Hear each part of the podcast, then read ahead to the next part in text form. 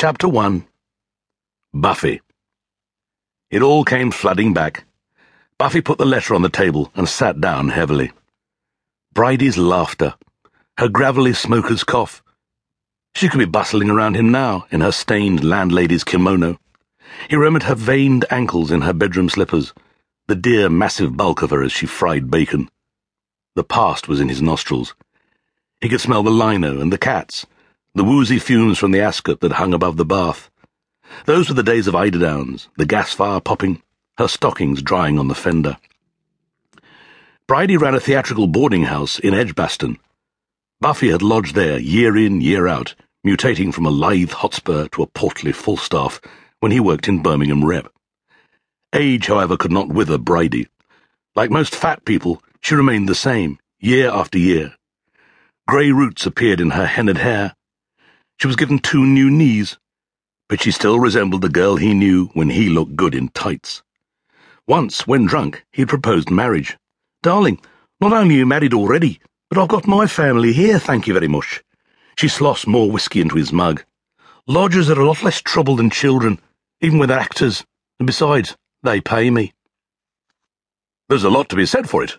The deep peace of the marriage bed, tra after the hurly-burly of the chaise longue deep peace, my foot, we start arguing about the guttering. Actually, now you mention it, you should get it. See, oh, shut up, you silly cunt. She was right, of course. They were happy as they were. Who knew what she got up to when he wasn't there? He remembered the crocodile skin case in which she kept her Dutch cap, a gift from a gentleman admirer. She was a warm-blooded woman with an obliging nature, and actors on tour were no slouches in the leg-over department. After all, when you'd seen a stuffed badger in the local museum, what else was there to do? And now Bridie was dead. Buffy longed to cry.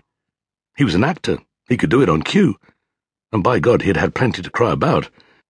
But grief is fiercest when muddied by conflicting emotions recrimination, guilt, resentment. Bridie was one of the few women about whom he felt no guilt at all. In fact, to be perfectly honest, they'd rather lost touch since she had moved to Wales. That he had been in her mind Hence the letter from some solicitor in Builth Wells. She must have left him a little something in her will. Gave him his first and last twinge of guilt where she was concerned. Gratitude, too. Due to his advanced age, Buffy had lost many friends and one ex-wife. These snuffings out had made it clear to him, if proof were needed, that dying was a self-absorbed business. The last thing on anyone's mind seemed to be those who were left behind. Any recognition of this would be welcome. Just a token even something hideous like a Toby jug. Buffy heaved himself to his feet.